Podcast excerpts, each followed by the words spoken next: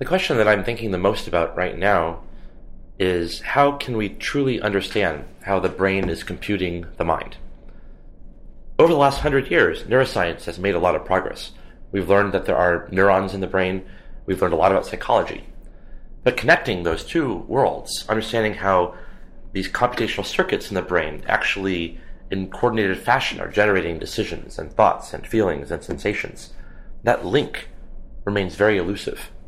And so, over the last decade, my group at MIT has been working on technology, ways of seeing the brain, ways of controlling brain circuits, ways of trying to map the molecules of the brain. And at this point, what I'm trying to figure out is what do we do next? How do we actually start to use these maps, use these dynamical observations and perturbations to link the computations that these circuits make and things like thoughts and feelings and maybe even consciousness? Well, there are a couple of things that I think we can do. One idea is simply to go get the data. Now, a lot of people have the opposite point of view. You want to have a, an idea about how the brain computes a concept of how the mind is actually generating thoughts and feelings and so forth.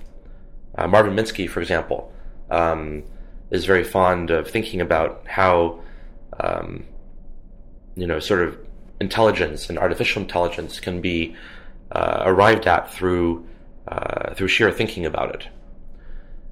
On the other hand, if you look at, it's always dangerous to make analogies and meta- metaphors like this, but if you look at other problems in biology, like what is life and you know how do species evolve and so forth people forget that there are huge amounts centuries sometimes but at least decades of data that was collected before those theories emerged darwin roamed the earth looking at species looking at all sorts of stuff until he wrote the giant tome on the origins of species um, before people started to try to hone in, hone in on what life is there was the tool development phase. People invented the microscope. People started looking at cells and watching them divide and so forth. And without those data, it'd be very hard to know that there were cells at all, that there were these tiny little building blocks, each of which was a self compartmentalized, um, you know, uh, an autonomous building block of life. And so I think the approach that I would like to take is to go get the data. Let's see how the cells in the brain actually com- communicate with each other.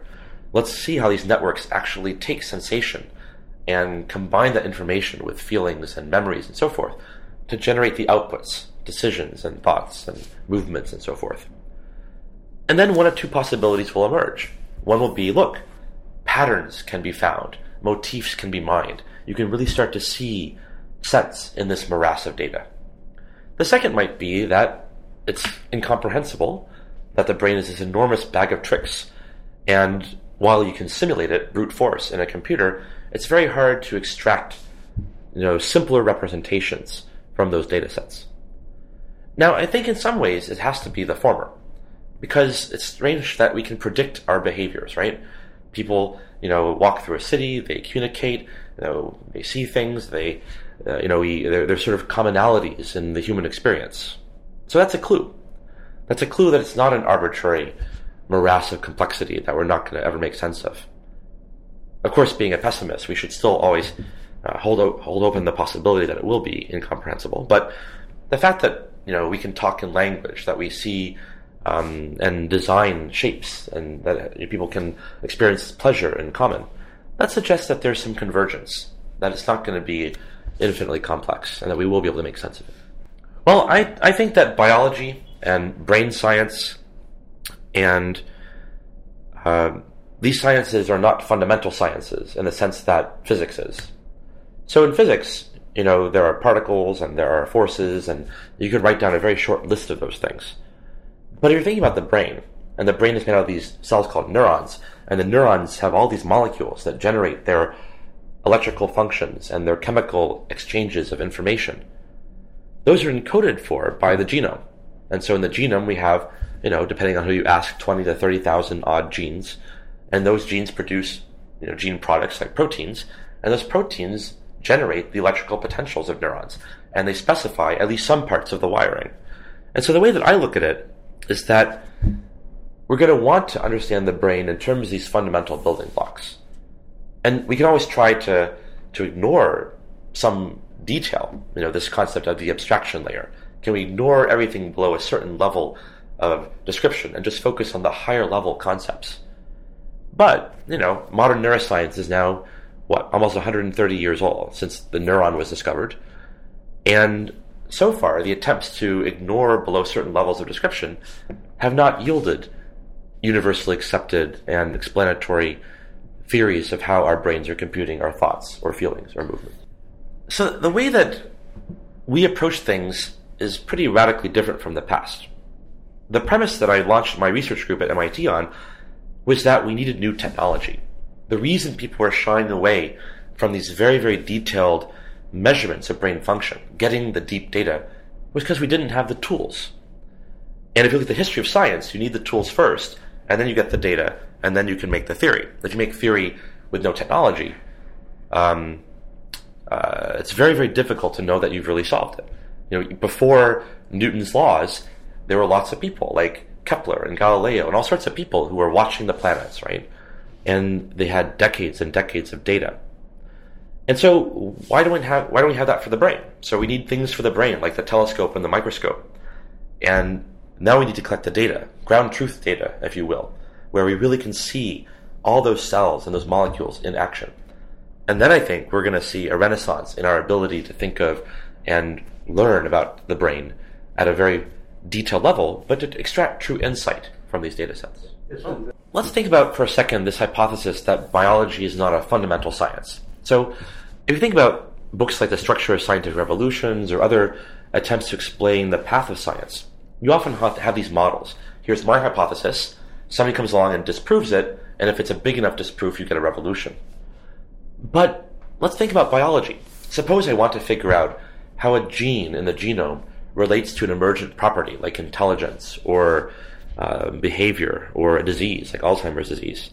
There's so many genes in the genome. Most hypotheses are probably wrong, just by chance, right? What are the chances that you got the exact gene that's most important for something? And even if you did, how do you know what other genes modulate it? So it's an incredibly complicated network. If you start thinking about how different genes of the genome, how their products interact to generate functions in cells or in neurons or in networks, it's a huge combinatorial explosion. And so most hypotheses about what a gene is doing, or especially what a network of genes is doing, much less a network of cells in the brain, they're going to be incorrect. And so that's why I think it's so important to get these ground truth descriptions of the brain. Why can't we map the circuits and see how the molecules are configured and turn on or off different cells in the brain and see how they interact? And once we have those maps, we can make much better hypotheses. I don't think the maps of the brain equal the understanding of the brain, but I do think the maps of the brain can help us make hypotheses and make them less assumption prone, make them less likely to be wrong. Well, one thing that I hope the circuit description of the brain will help us understand about humanity is we know from psychology there are countless unconscious processes that happen. One of the most famous such experiments is um, you can find regions of the brain or even single cells in the brain that will be active even seconds before people feel like they're making a consciously willed decision. So that leads to what you might maybe uh, slightly jokingly say, you know, we have free will, but we're not conscious of it, right? Our brains are computing what we're going to do, and then we're conscious after the fact, is one interpretation of these studies. What it suggests, though, is that if we peek under the hood, if we really look at what the brain is computing, we might find evidence for the implementation or the mechanisms of feelings and thoughts and decisions that are completely inaccessible if we only look at behavior or if we only look at the kinds of things that, that, that people do. Whereas if you find evidence that something that you're about to do, something you're about to consciously decide, your brain already has that information in advance. Wouldn't it be interesting to know what's generating that information? Maybe there are free will circuits, quote unquote, in the brain that are generating these decisions. And we know all sorts of other things that occur, feelings that our brains are generating, and we have no idea about what's actually causing them. You know, very famous examples where somebody who has an injury to a part of their brain that's responsible for conscious vision. But you tell them when you see something, I want you to have a certain feeling, or when you see something, I want you to, you know, imagine a certain kind of outcome. and people will have that occur even though they're not consciously aware of what they're seeing. So there's so much processing that we're, we that we have no access to, and yet it's so essential to the human condition for feelings and decisions and thoughts. And if we can get access to the circuits that generate them, that might be the fastest route to understanding those aspects of the human condition. Well, I've been thinking a lot over the last decade primarily about the technology to help us figure out what we need to understand about the brain in terms of circuits and how they work together. But now that those tools are maturing, I'm thinking a lot about how do we use these tools to really understand what we all care about, right? So up till now, we've mostly been giving our tools out to other neuroscientists to use. We've been focusing very much on technology invention. And other groups have been discovering really profound things about the brain. I'll just give you a couple examples. There's a group at Caltech, and they used one of our technologies, a technology that makes neurons activatable by pulses of light. And they put these molecules into neurons deep, deep in the brain. And now when you shine light, those neurons are electrically active, just like when they're normally being used. They found that there are neurons deep in the brain that trigger aggression or violence in mice. So they would activate these neurons, and the mice would attack whatever was next to them, even if it's just a rubber glove. And so I find it fascinating to think about something as ethically charged, as essential to you know uh, the human condition, as involved with our justice system and all sorts of stuff, as violence. You can find a very small cluster of neurons that, when they're activated, are sufficient to trigger an act of aggression or violence. So, of course, now the big question is what neurons connect to those, right? Are they violence detectors. Oh, here's the set of stimuli that makes this mouse decide, oh, I should go attack this thing next to me, even if it's just a glove. And then, of course, where do these neurons project? What are they driving? Are they driving an emotion? And downstream of that emotion comes the violent act? Or are they just driving a motor command? Go attack the glove next to you. So, for the first time, you can really start to activate very specific sets of cells deep in the brain and have them trigger an observable, observable behavior. But you can also ask, what are these cells getting? What are these cells sending messages to? And looking at the entire flow of information. Uh, I'll give you another example that I think is really fascinating, which is one of my colleagues at MIT, um, Susumu Tonegawa. They do something really interesting. They train mice on a learning task, and now certain neurons in the brain become activatable by light. They use some genetic tricks to do that. Now, what happens is those mice can be doing something else much later. They shine light on the brain, and those neurons, the ones that had been activated earlier when they were learning, they get reactivated. And the mice make a memory recall. It's like they were there in the earlier place and time. And so that's really interesting because for the first time, they can show that you can cause the recall of a specific memory. And now they're doing all sorts of interesting things. So, for example, you can activate those cells again, and let's say that's a happy memory. Let's say it's associated with pleasure or reward. They've shown that that can have antidepressant effects, that you can have an animal recall a memory when you shine light on certain neurons. Now the memory that is recalled triggers happy emotions. This is how they interpret it. And that can actually counteract other stressors or other things that make the animal normally feel not so good. So literally hundreds and hundreds of groups are using this technology that we developed for activating neurons with light to trigger things that are of you know very clinical and maybe even sometimes philosophical, you could argue, interest. Well, I studied chemistry and electrical engineering and physics in college, and uh, decided that I really cared about understanding the brain. Um, to me, that was the big unknown. You know, this will seem kind of cheesy, but I started thinking about how our brains understand the universe. And the universe, of course, gives us things like the laws of physics, upon which are built chemistry and biology, upon which is built our brain. And so it's kind of a loop. And so I was trying to think about what to do in a career. I thought, what's the weak point in the loop? And it seemed like the brain was really very unknown. Um, I was very impressed by people who would go build technology to tackle really big problems. Um, you know, sometimes very simple technology. Uh, you know, all the chemists in the 1700s and 1800s who built ways of looking at pressure and volume and stoichiometry and so forth. Without that, it's inconceivable that we would have you know, things like the periodic table of the elements and quantum mechanics and so forth. So to me, what really stuck out in my mind was you need to have that technological era.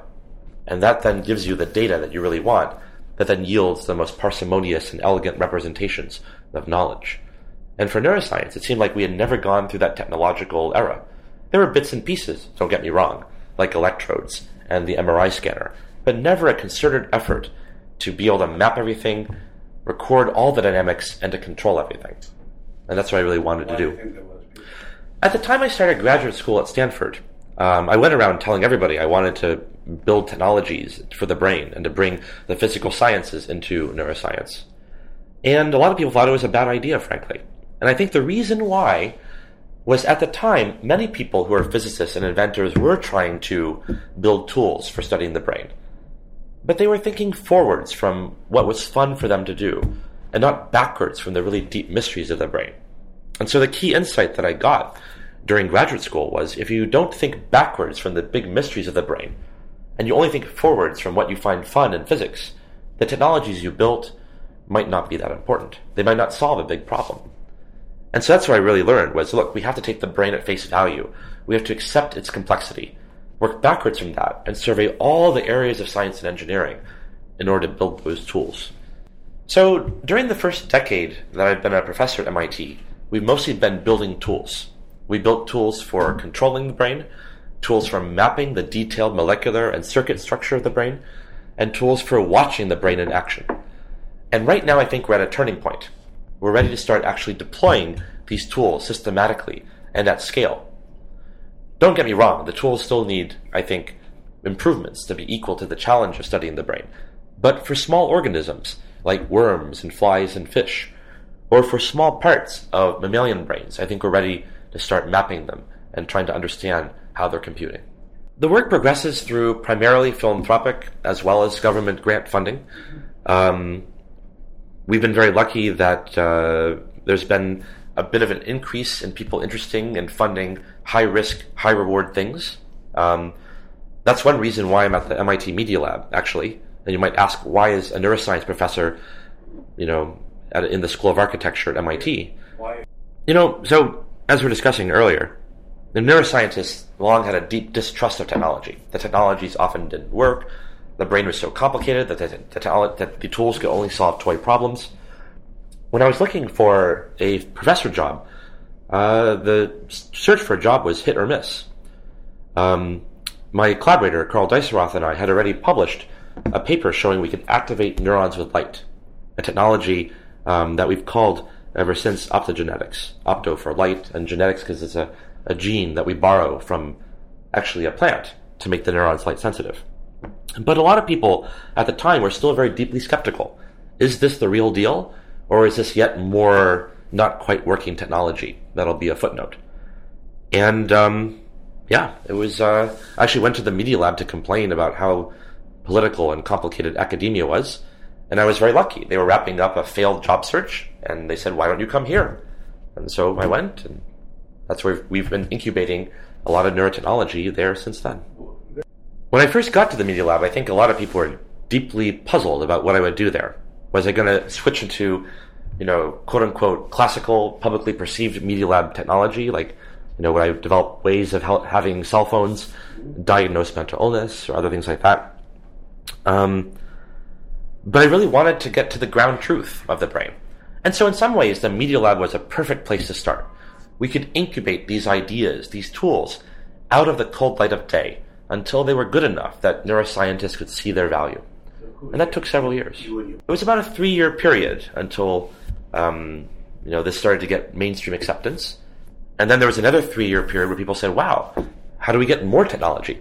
And that led to initiatives like the Obama Brain Initi- Initiative, which is an attempt to get widespread technology development throughout neuroscience. So the Brain Initiative started at the instigation of uh, the Kavli Foundation, they were hosting a series of brainstorms about what nanoscientists and neuroscientists could do together. And Paul Alivisatos and George Church and Rafa Yuste and many people at that border um, were at these early sessions. And in late 2012, I was invited to one of these sessions where um, many inventors were invited, and we started talking about, well, you know what? Maybe brain activity mapping is great and all, but the technologies might be much more broad than that. You might need more than just maps. You might need ways to control the brain, ways to rewire the brain. And so that was an interesting turning point because um, it went from, from activity mapping to broadly technology. And four or five months later, Obama announced this BRAIN initiative, um, which somewhat recursively stands for um, Brain Research for Advancing Innovative Neurotechnologies. And they are now devoting tens to hundreds of millions of dollars a year, depending upon which year, to try to get more technology made to help understand the brain. Well, the BRAIN initiative now is run by different government agencies. They have their own priorities. So, for example, DARPA is very interested in short term human prosthetics, for example. No surprise there. Um, the National Science Foundation is interested in more basic science, and so forth. And so the different agencies have their own agendas now. Yes, IARPA is involved. Um, they are trying to do a hard push for short term mammalian brain circuit mapping based upon existing technology. Um, and so we're a small part of that, on more on the technology development side. I think most of the money is on the application side, but we have some new tools that we think could be very, very helpful. Companies are great if you can work hard and be smart and solve the problem. But if you're ta- tackling something like the brain, or I think the biggest challenges in biology in general, a lot of it's serendipity. A lot of it's the chance connections when you bring multiple fields together, when you connect the dots, when you actually kind of engineer the serendipity and make something truly unpredictable. And I think that's hard to do if you have closed doors. I think that's hard to do if you don't allow open, free collaboration. And so our group is, is very big. I think we're the second biggest research group at all of MIT.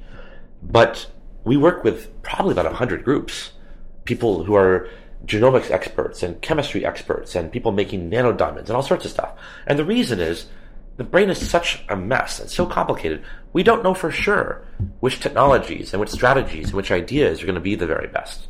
And so we need to sort of combinatorially collaborate in order to guarantee or at least maximize the probability that we're going to solve the problem. And so I actually think a lot about hybrid institutional designs. You want to have academia for that serendipitous ability to connect dots and collaborate. And you want companies when it's time to push hard and just get the thing done and scale up and get it out the door. Um, and what I would hope to engineer in the coming maybe decade or so are hybrid institutions where we can actually have people go back and forth because you might need to have an idea that will go back and forth a bit until it matures. I'll give you an example. We're building new kinds of microscopes and new kinds of nanotechnologies to record huge amounts of data from the brain. I mean, one of our collaborators was estimating that, you know, soon some of these devices we're making might need some significant fraction of the bandwidth of the entire internet in order to record all the brain data that we might be getting at some point. So now we need, we need some electronics, right? We need electronics to store all the data and computers to analyze the data. But that's an industrial thing. You know, it's much easier to get that done in a company than in academia because people in industry can turn the crank and make incredible computers. And so we started a collaboration. A small startup here in Cambridge, Massachusetts does these computers with us. And now we're working on the nanotechnologies. And that fusion of two different institutional designs allows us to rapidly move faster than companies alone or academics alone. And so I think these new hybrid models are going to be essential to balance the need for luck and the need for scalability. So the thing that I'm really excited about is also um, how do we get rid of the risk in biology and medicine?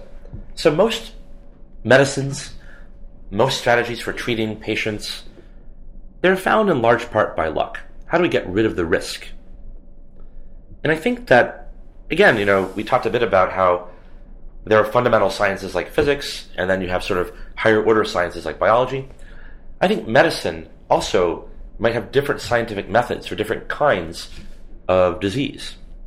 So, um, bacteria and viruses, we've made huge inroads against because of antibiotics, because of vaccines. Why have these been so successful? It's because we're trying to help our body fight a foreign invader, right? But if you look at the big diseases, the ones that nobody has any clue what to do about, they're brain disorders, a lot of cancers, autoimmune conditions. You know, these are diseases where it's our body fighting ourselves. And that's much harder because you can't just give a drug and it wipes out the foreign invader because the foreign invader is you. And so, how do we understand how to de risk the tough parts of medicine? And so, I think we kind of have to think about drug development and therapeutic development from a different point of view. The models that give us new antibiotics and new vaccines and so forth might not be quite right for subtly shifting the activity levels of certain circuits in the brain, for subtly tuning the immune system to fight off a cancer, but not so much that you're going to cause an autoimmune attack, right?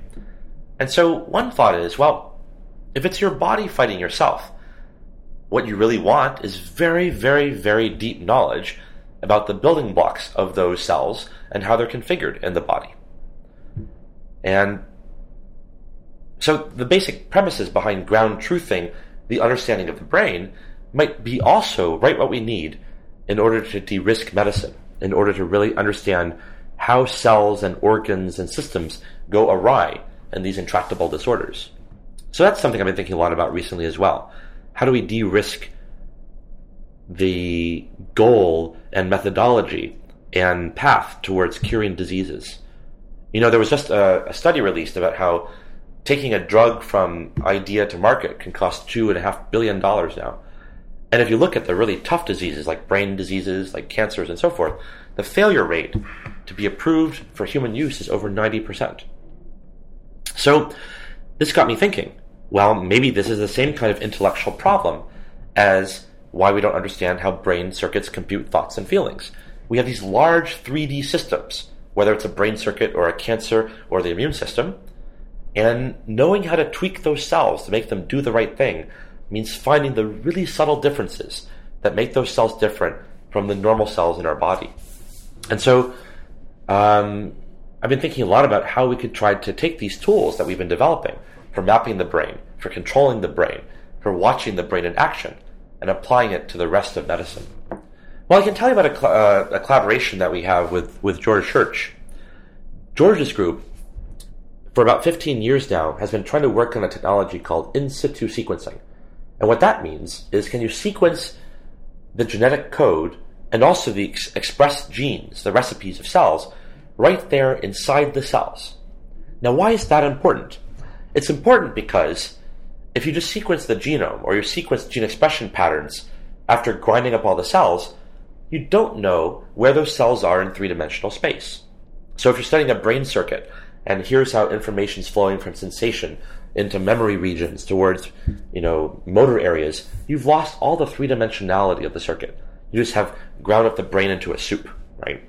Or for a tumor, we know that there are cells that are by the blood vessels. There are stem cells. There are metastasizing cells.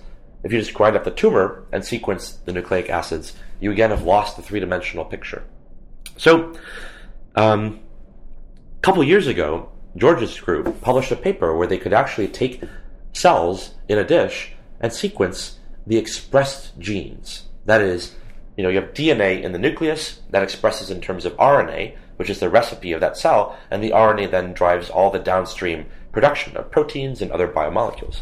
So the RNA is, sort of in between the genome and the mature phenotype of the cell. It's kind of the recipe. And George's group was sequencing the RNA. So I thought that was amazing. You could read out the recipe of a cell. Now, there was a tricky part. It didn't work well in large 3D structures, like brain circuits or tumors. And so our group had been developing a way of taking brain circuits and tumors and other complex tissues and physically expanding them to make them bigger.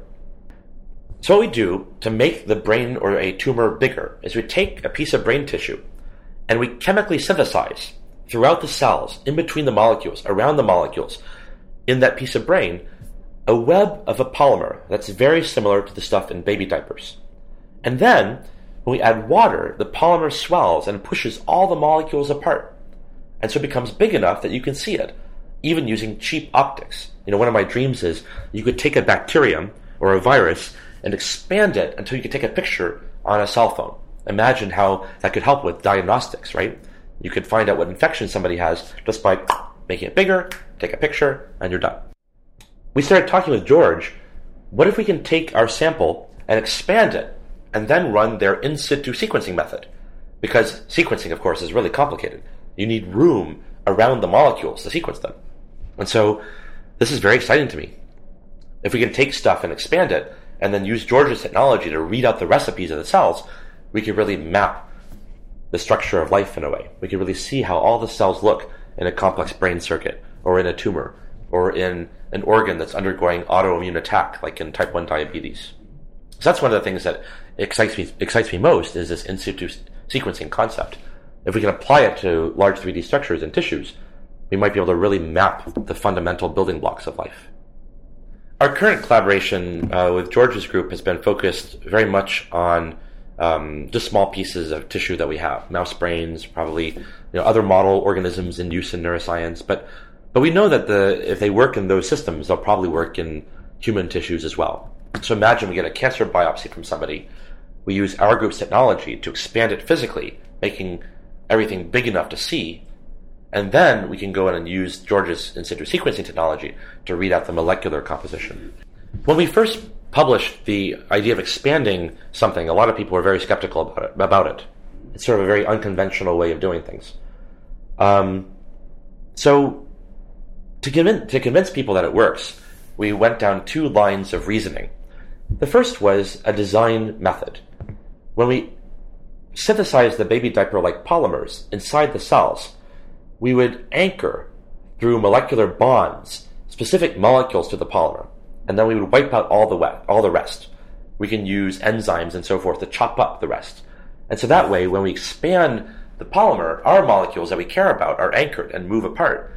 But the rest of the structure has been destroyed or chopped up so that, so that it does not impede the expansion. So that's a key design element. One way to think of this is chemistry is a way of doing fabrication massively in parallel.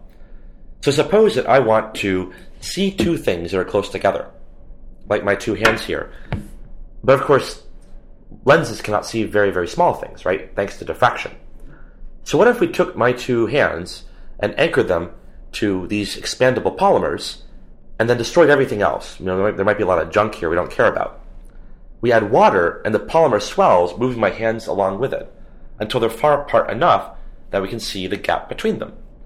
So that's the core idea of what we call expansion microscopy, where we take the molecules in a cell or the molecules in a tissue, a brain circuit or a tumor, and we anchor those mole- molecules to a swellable polymer. When we add water, the molecules we care about, the ones we've anchored, that we've nailed to the polymer, as it, as it were, have moved apart until they're far apart enough that we can see them using cheap, scalable, and easily deployed optics, like you could find on an inexpensive microscope or even a webcam. So, after we published our paper on expanding tissues, a lot of people started to apply them. For example, suppose you wanted to figure out um, how the cells are configured in a, in a cancer biopsy. You can take the sample, and if you look at it under a microscope, you can't really see the fine structures. But if you blow it up and make it bigger, maybe you could see the shape of the genome Maybe, maybe you could see that one cell is extending a tiny tendril, too tiny to see through other means, and maybe that's the beginning of metastasis. So there's a, a lot of people are trying to use our technology now for seeing things that you just can't see any other way. And we're finding a lot of interest, not just from brain scientists, because now you have a way of mapping brain circuits with nanoscale precision in 3D, but also from other, you know, sort of brain-like problems, tumors and you know, organs and development and so forth, where you want to look at a 3D structure but with nanoscale precision. We've spun out a small company to try to make kits and maybe provide this as a service um, so that people can use this widely. Of course, we've also put all the recipes on the internet so people can download them, and hundreds and hundreds of groups have already started to, to play with these kinds of tools. But basically, we want to make the invisible visible. And it's very hard to see a 3D structure like a circuit that might store a memory, or a circuit in the brain that might be processing an emotion, with the nanoscale resolution that you need to see neural connections and the molecules that make neurons do what they do. The fundamental limit on how fine we can see things is related to a technical parameter called the mesh size. That's basically the spacing between the polymer chains. We think that the spacing between the polymer chains is about a couple nanometers. That is, around the same size as a biomolecule. And so, if we can push all the molecules away from each other very evenly, it's kind of like drawing a picture on a balloon and blowing it up. You might be able to see all the individual particles and building blocks of life. But you know what? We have to really validate the technology down to that level of resolution. So far, we're, we've validated it down to about a factor of 10 bigger than that, an order of magnitude. But if we can get down to single molecule resolution, you could really try to map the building blocks of living systems. We haven't gotten there yet. Well, I've been amazed at how fast neurotechnology has started to move. Ten years ago, we had relatively few tools for looking at and controlling the brain. And now, ten years later, we have our optogenetic tools for controlling brain circuits, this expansion method for mapping the fine circuitry, and also we've, we've developed 3D imaging methods that basically work the way that our eyes work to reconstruct 3D images of brain high speed electrical dynamics. In the coming 15 years, I think two things are going to happen, and one th- a third thing might happen. One thing that I think will happen is that our ability to map the fine details of neural circuits and see high speed dynamics and control it will probably be perfected. That might happen as soon as five years from now, but definitely within 15 years, I would predict that. The second thing is I think we're going to have some detailed enough maps of small neural circuits that maybe we could even make computational models of their operation. So, for example, there's a small worm called C. elegans that has 302 neurons. Maybe we can map all of them and their molecules and their dynamics, and perhaps we can make a computational model of that worm. Or maybe um, a, a, slightly larger brain. You know, the larval, uh, the larval zebrafish has 100,000 neurons. Mice have 100 million, ballpark, and humans have about 100 billion. So you can see there's some multi-stage logarithmic jumps there that we have to make. The speculative thing, I think, is that we might have some tools that might let us look at human brain functions much, much more accurately. So right now, we have so few tools for looking at the human brain. There's functional functional MRI, which lets you kind of look at blood flow that is downstream of brain activity, but it's very indirect and it's very crude. The time resolution is thousands of times slower than brain activity, and the spatial resolution, each little block that you see in these brain scans contains tens to hundreds of thousands of neurons. And we know that even nearby nearby neurons can be doing completely different things. So, what we most need, I would say, right now, is a method for imaging and controlling human brain circuits with single cell, single electrical pulse precision. And uh, I think the jury's out on how that could happen. I mean, there's lots of brainstorming. I don't think I've seen um, any technology generated so far that can provably do it, although there's lots of interesting speculation. And so that's something I would love to see happen. And we've started to work on some ideas that might allow you to do it. Well, there's a lot of speculation about whether there are quantum effects that are necessary for brain computations. Um, at body temperature, it's very likely that quantum effects, if any, are going to be very, very short lived, maybe much shorter than the kinds of computations that are happening in the brain. So it's quite possible that if such effects actually are important, we would need far more more powerful tools to see them. Um, or perhaps uh, you can explain uh, all the biophysics of neurons known to date, um, for the most part, with completely classical models. On the other hand, the thing that I loved about working on the quantum computation project, um, this was with Neil Gershenfeld back in the day, was this sort of greater philosophy of how information and physics are linked. And so there are all these theories um, of sort of fundamental physical principles of computation. There's even the phrase "it from bit," where you know people talk about the fundamental thermodynamic limits of how information processing occurs in physical systems. For example, there's so many bits associated with a black hole. There's based upon temperature a fundamental amount of information that might be encoded in a specific transition. Um, I think the brain, for the most part, is operating because it's at body temperature and, and all that, far, far above those physical um, fundamental limits in terms of information processing. Well, On one level, the most parsimonious models of the brain are analog because we know that there are different you know, amounts of transmitters and so forth being released at synapses. We know that the electrical pulses that neurons compute can vary in their in their height and in their duration. Of course, if you dig deep enough, you could say, well, you could just count the neurotransmitters. You could count the ions and it becomes digital again. But that's a much more detailed level of description that might not be the most parsimonious level. You have to count and localize every single sodium ion and potassium ion and chloride ion. Um, hopefully, we don't have to go that far. But, you know, if we need to, um, we would probably have to build new technologies to do that. Yeah, so um, my co-inventor, Carl Deisseroth, and I both won breakthrough prizes in life sciences for our work together on optogenetics, this technology where we put molecules that are light sensitive into neurons, and then we can make them activatable or silenceable with pulses of light. Our groups have sent these molecules out to literally thousands of basic as well as clinically interested neuroscientists. And people are studying very basic science questions like how is a smell represented in the brain? But they're also trying to answer clinically relevant questions like where should you deactivate brain cells to shut down an epileptic seizure? So I'll give you an example of the latter since there is a lot of disease interest. You know, people people have been trying to shut down the overexcitable cells during seizures for literally decades. But it's so difficult because which part of the brain? and which cells and which projections. It's such a big mess, right? The brain.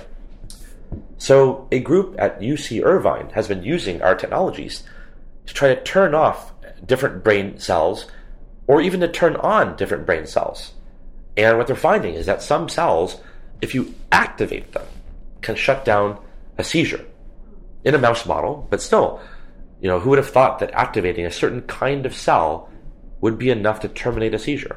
That you know, there was very, very, you, there's no other way to really, test that, right? Because how do you turn on just one kind of cell? So what they did was um, there are a certain class of cell called interneurons, and they tend to shut down other cell types in the brain.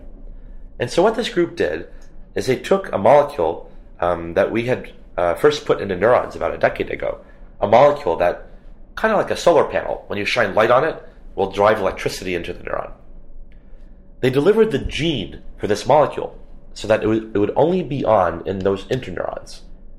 None of the other cells nearby, just the interneurons.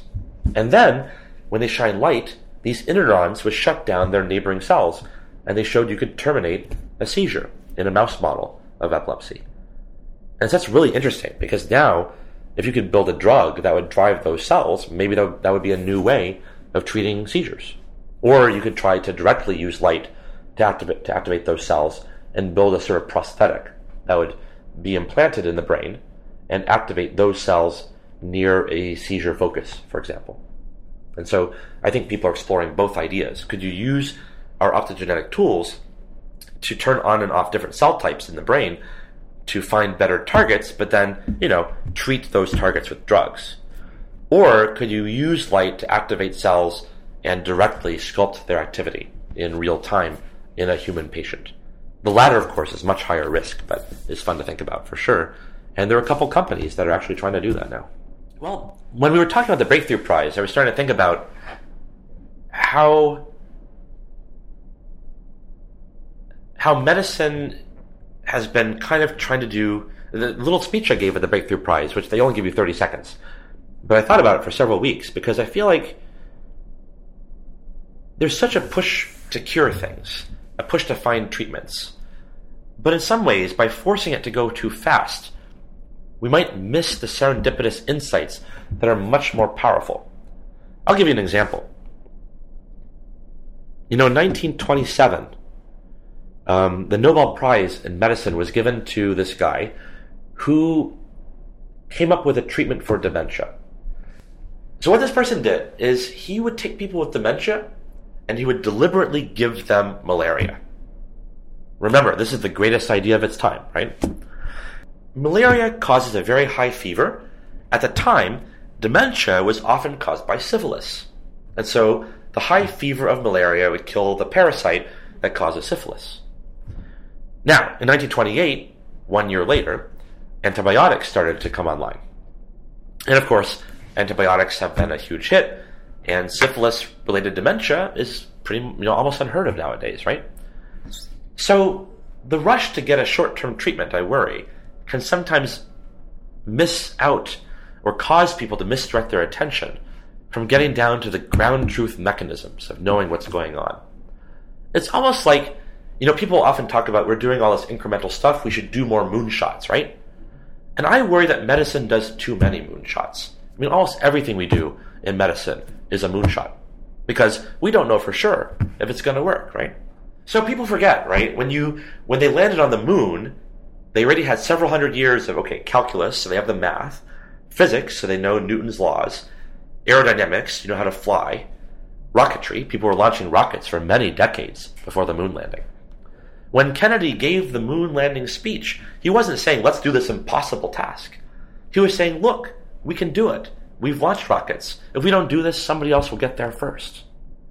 And moonshot has gone almost into the opposite parlance. It's almost like rather than saying, here's something big we could do when we know how to do it, it's like, here's some crazy thing. If let's throw a lot of resources at it and let's hope for the best. And I worry that there's, that's kind of not how moonshot should be used. So I think we should do anti moonshots.